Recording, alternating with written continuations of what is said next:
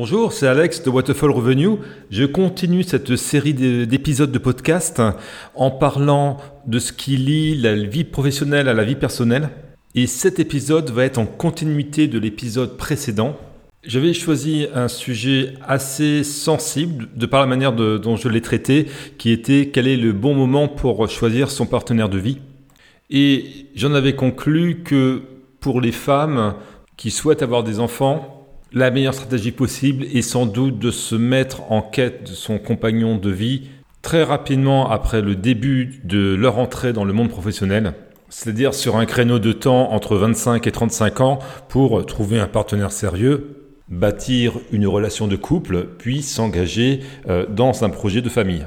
Pour les hommes, je partageais la réflexion qu'il vaut mieux consacrer toutes les premières années de sa carrière professionnelle, peut-être la première décennie de sa carrière professionnelle, à la réussir en visant des postes à responsabilité élevée ou en ayant une démarche entrepreneuriale de manière à avoir des attributs de sécurité, c'est-à-dire à être un homme avec une bonne situation professionnelle, qui est influent et donc qui gagne bien sa vie. Et ensuite, chercher à créer une famille avec une femme du même âge ou en général une femme plus jeune.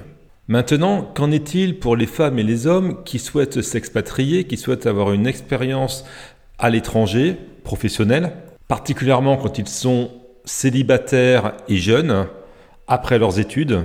Quelles sont les stratégies qui marchent bien ou qui marchent moins bien? C'est de ça dont je voudrais parler. J'ai moi-même été expatrié pendant plus de dix ans dans plusieurs euh, zones du monde euh, et c'est en tant qu'expatrié que j'ai rencontré mon épouse qui, qui n'a pas la même nationalité que moi et nous nous sommes rencontrés dans un pays tiers. J'ai donc côtoyé énormément de personnes, j'ai beaucoup d'amis qui sont expatriés ou qui ont été expatriés, donc j'ai un certain nombre de retours d'expérience à vous partager sur ces sujets. Tout d'abord, la démarche d'expatriation, quand elle est bien faite, c'est-à-dire quand elle repose sur des compétences professionnelles, quand elle repose sur un projet professionnel, et quand vous allez travailler à l'étranger pour une entreprise qui a vraiment besoin de vos compétences parce qu'elle ne les trouve pas en local, ou bien que vous êtes expatrié avec une entreprise de votre pays dans un autre pays car là-bas elle a du mal à recruter des gens avec de la compétence, quand l'expatriation se fait dans ce cadre-là,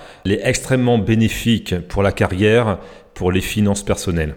Mais du coup, la période pendant laquelle vous êtes expatrié euh, peut correspondre, peut coïncider avec la période pendant laquelle vous devriez rechercher votre partenaire de vie si votre projet de vie est d'être en couple et peut-être aussi d'avoir des enfants.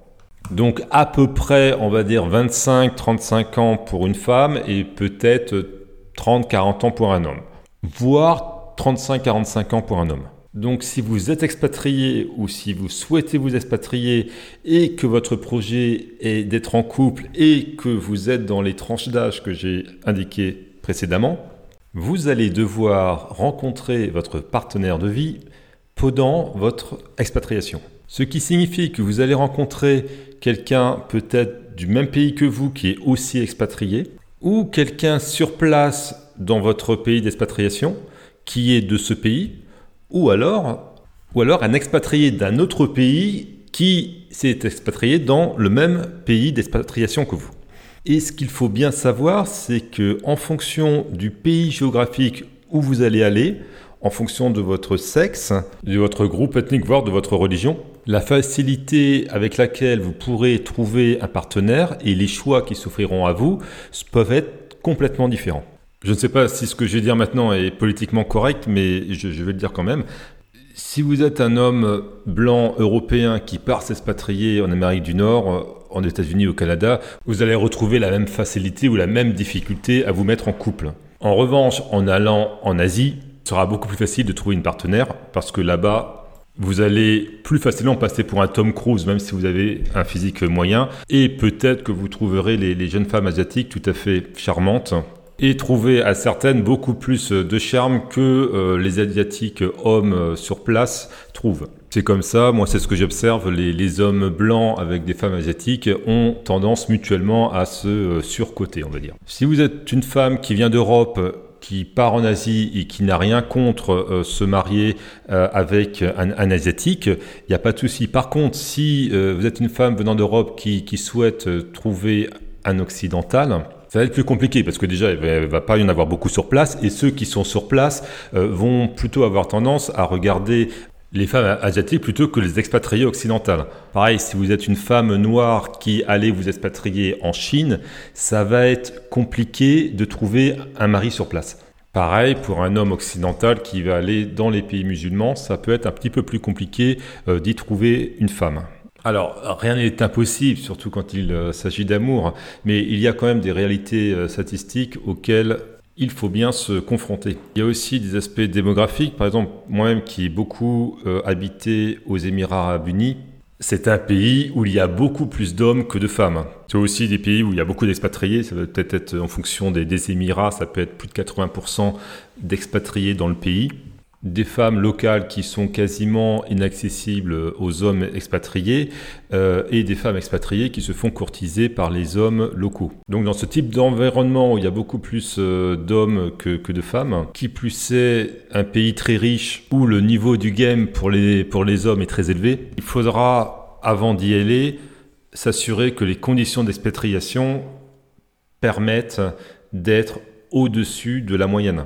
Donc, si vous êtes dans certaines tranches d'âge et que vous prévoyez de vous expatrier ou que vous êtes expatrié, que vous soyez un homme ou une femme, il faut bien prendre conscience que le pays choisi sera un environnement plus favorable pour trouver un partenaire, moins favorable ou également favorable. Une fois le, le couple formé, que ce soit entre deux expatriés du même pays, deux expatriés de pays différents ou un expatrié et une personne locale au pays, la relation de couple prendra inévitablement une dimension internationale. Va inclure au minimum deux pays, voire même trois pays, ce qui rend beaucoup plus difficile la validation d'un projet commun, car dans tout projet, la notion de lieu géographique ne pourra pas être éludée. Dans quel pays voulons-nous avoir des enfants, éduquer nos enfants? Si les choses tournent mal pour la carrière de l'un ou, de l'autre, est-ce que aller habiter dans l'un ou l'autre pays est envisageable. Et dès qu'il y a des enfants en jeu, il faut bien prendre conscience que dans un univers international, si les choses tournent mal, il y a un des deux partenaires qui aura beaucoup de difficultés à avoir les enfants. À cela s'ajoute un cadre juridique pour la propriété qui va être tout à fait particulier et presque unique à chaque situation. Je connais bien ce sujet parce que je suis français j'ai rencontré mon épouse asiatique aux Émirats arabes unis. Et après les Émirats arabes unis, nous avons fait d'autres expériences d'expatriation ensemble avant de très récemment rentrer en France. En général, quand il n'y a que deux pays en jeu, les choses restent encore à peu près simples, car très rapidement la décision est prise dans quel pays le couple va vivre et va fonder la famille. Mais dès qu'il y a trois pays, c'est-à-dire deux expatriés qui se rencontrent dans un autre pays, les choses peuvent devenir beaucoup plus compliquées. Je connais beaucoup de couples d'expatriés de différents pays qui se sont rencontrés notamment aux Émirats arabes unis, se sont mis en couple, commencé parfois à bâtir une famille, qui n'ont considéré leur projet de vie commun uniquement dans ce pays, alors qu'ils étaient euh, tous les deux sur des visas de travail, sur des visas qui peuvent sauter si l'un des deux conjoint est licencié, ou des visas qui peuvent ne pas être renouvelés après quelques années. Et j'ai vu malheureusement beaucoup de couples qui ont toujours éludé la question qu'est-ce qui se passerait si on devait quitter le pays? Savoir dans quel pays on va vivre, quel serait notre projet de famille? Par exemple, avec mon épouse, nous nous étions dès le début dit que euh, nous voudrions faire l'éducation de nos enfants en France et considérer plus tard dans notre vie d'aller habiter peut-être à plein temps ou à mi-temps dans son pays d'origine. Mais nous n'étions pas non plus contre d'autres expériences d'expatriation ailleurs, avec des critères de, qualité de vie bien définis pour euh, des éventuels pays candidats à l'expatriation. Je connais beaucoup de couples d'expatriés qui n'ont pas bâti leur euh, projet de vie en couple avant de se marier qui ont repoussé des questions importantes à plus tard et qui ont eu beaucoup de difficultés à aborder ces sujets quand ils sont arrivés sur la table. Il y a aussi des, questions de religion quand, les, deux époux n'ont pas la même religion. Quelle est l'éducation religieuse qu'ils souhaitent pour les enfants? Ça, ce sont des, questions qu'il ne faut pas prendre à la légère et qu'il faut traiter en amont d'établir une relation sérieuse et, puisqu'on parle de religion, moi j'ai beaucoup habité euh, dans le Golfe, hein, donc euh, en terre euh, musulmane. dans la plupart des pays musulmans, il n'est pas possible de vivre en couple légalement sans être marié. Ce qui veut dire que plus rapidement qu'en habitant en France, par exemple, pour un couple, la question de se marier va être sur la table. Car la plupart du temps, euh, un couple qui habite euh, à, Paris, euh, bah, ils vont commencer à se fréquenter, chacun son appartement. Ensuite, ils vont prendre un, appartement en, commun sous le régime d'une colocation. Peut-être qu'ils vont se paxer. Et ensuite, ils vont considérer de se marier et ensuite d'avoir des enfants. ce qui veut dire que pendant toutes ces étapes transitoires, bah, ils peuvent trouver que bah ils sont pas faits pour habiter ensemble et ils peuvent euh, ils peuvent tout arrêter mais euh, bah, comme dans beaucoup de pays musulmans où la phase habiter ensemble sous le même toit euh, veut dire être marié alors pour avoir une vraie vie de couple, il faut passer par la case mariage. Et donc, ce que j'ai pu constater, c'est que les, délais entre la rencontre entre les, les deux époux et le mariage est beaucoup plus réduit euh, pour les expatriés que euh, ce qu'il aurait été en France. Donc dans certains pays d'expatriation, euh, la religion sur place peut avoir une grande influence sur votre vie même si vous n'êtes pas de cette religion. Moi, moi j'ai pas l'expérience de, de, couple avec des religions différentes, parce qu'avec ma femme, on a exactement la même religion. Mais en fonction, on va dire, des combinaisons de religions, si, je peux m'exprimer ainsi, l'union entre deux personnes va être plus ou moins euh, facilitée. Après, il y a l'aspect légal, c'est-à-dire dans quel pays va se faire le contrat de mariage? Et là, je conseillerais vraiment à, à, tout le monde, euh, si c'est possible, de faire en sorte à ce que le mariage euh, soit contractualisé dans votre pays d'origine, parce que au moins vous, vous contrôlez euh, les lois, vous savez comment ça fonctionne. Mais tout n'est pas si simple, et euh, d'un point de vue légal, alors chaque situation est, unique, mais de ce que j'ai pu comprendre, euh, le pays où vous vivez, les lois du pays où vous vivez auront beaucoup d'incidence, notamment pour la partie enfant. Et, pour la propriété, bien souvent, en fonction de là où vous investissez l'argent, là où vous achetez vos biens. Alors là, on parle en général de, biens immobiliers, mais aussi peut-être d'actions financières, de pays où sont créées vos sociétés si vous êtes euh, entrepreneur. En général, ce sont les lois du pays où euh, sont juridiquement euh, bah, ces actifs qui s'appliquent. Les choses peuvent commencer à devenir très compliquées, surtout que quand on se marie, ce ne sont pas des sujets qui sont faciles à mettre sur la table. Moi, ce que je conseillerais à tout le monde, hommes et femmes, quel que soit euh, le montant des revenus et quels que soient les biens acquis avant le mariage, c'est de se marier sous un régime qui ressemble au régime français de séparation des biens. Et cela vaut euh, d'ailleurs à tous ceux qui ne sont pas expatriés. Si vous êtes ambitieux ou ambitieuse pour votre vie, c'est ce type de contrat de mariage qu'il vous faut. Cela vaut pour les expatriés comme les non-expatriés. Il y a beaucoup de pays où ce n'est pas possible. Par exemple, il y a beaucoup d'États aux États-Unis où ce n'est pas possible de faire ça. Mais partout où c'est possible, il faut aller sur ce système, je pense. On voit beaucoup euh, d'expatriés ou non où au moment du mariage, euh, le, couple ne possède rien. C'est-à-dire que les, deux personnes n'ont pas de biens. Donc ils se disent on, on, ne fait pas de contrat et on met tout dans la communauté euh, de biens.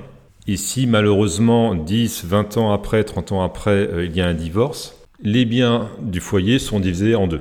Et là, souvent, c'est la source de beaucoup de frustration parce qu'il va y avoir un des deux conjoints qui va se dire oui mais attends moi j'ai d'un point de vue financier beaucoup plus contribué à l'enrichissement euh, du foyer euh, que le conjoint et c'est pas normal que je récupère que 50%.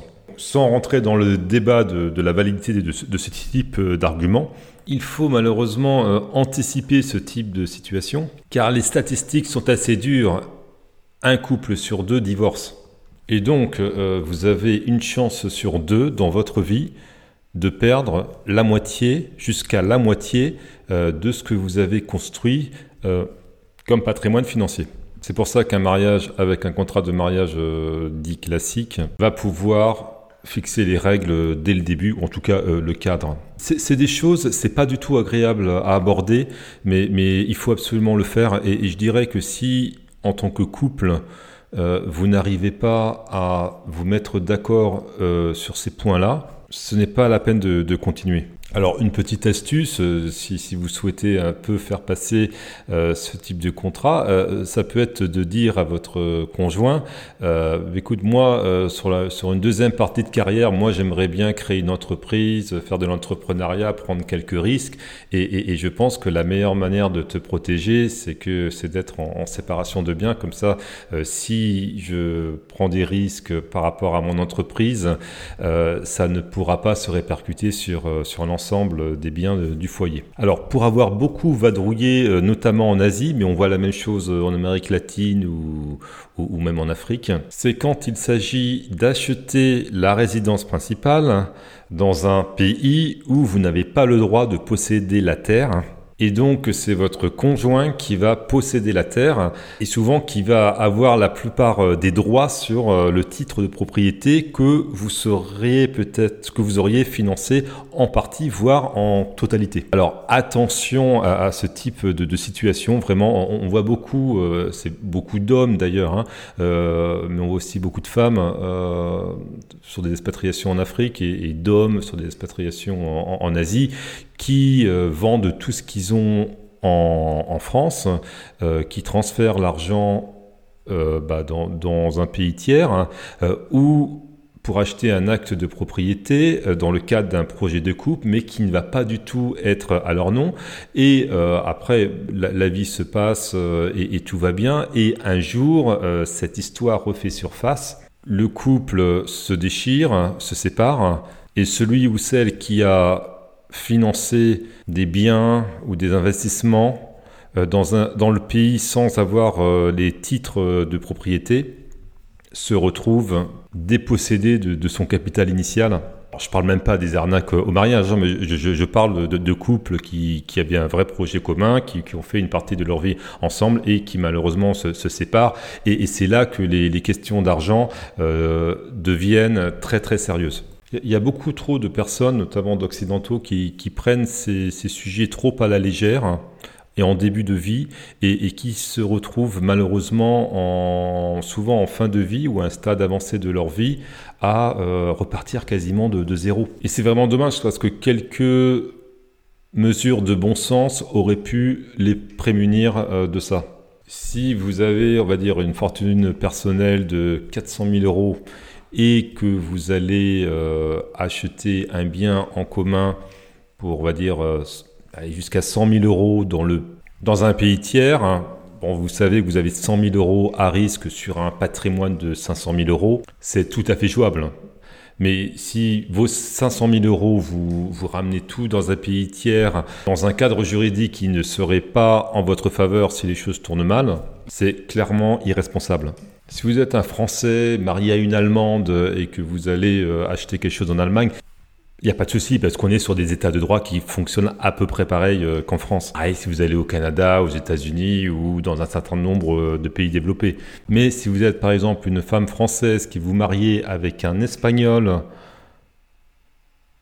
en vivant à Dubaï, donc avec un contrat de mariage fait à Dubaï et en faisant votre vie, en achetant votre résidence principale et vos investissements à Dubaï, euh, là, attention, danger. C'est la loi de Dubaï qui s'appliquera et elle sera clairement pas en votre faveur.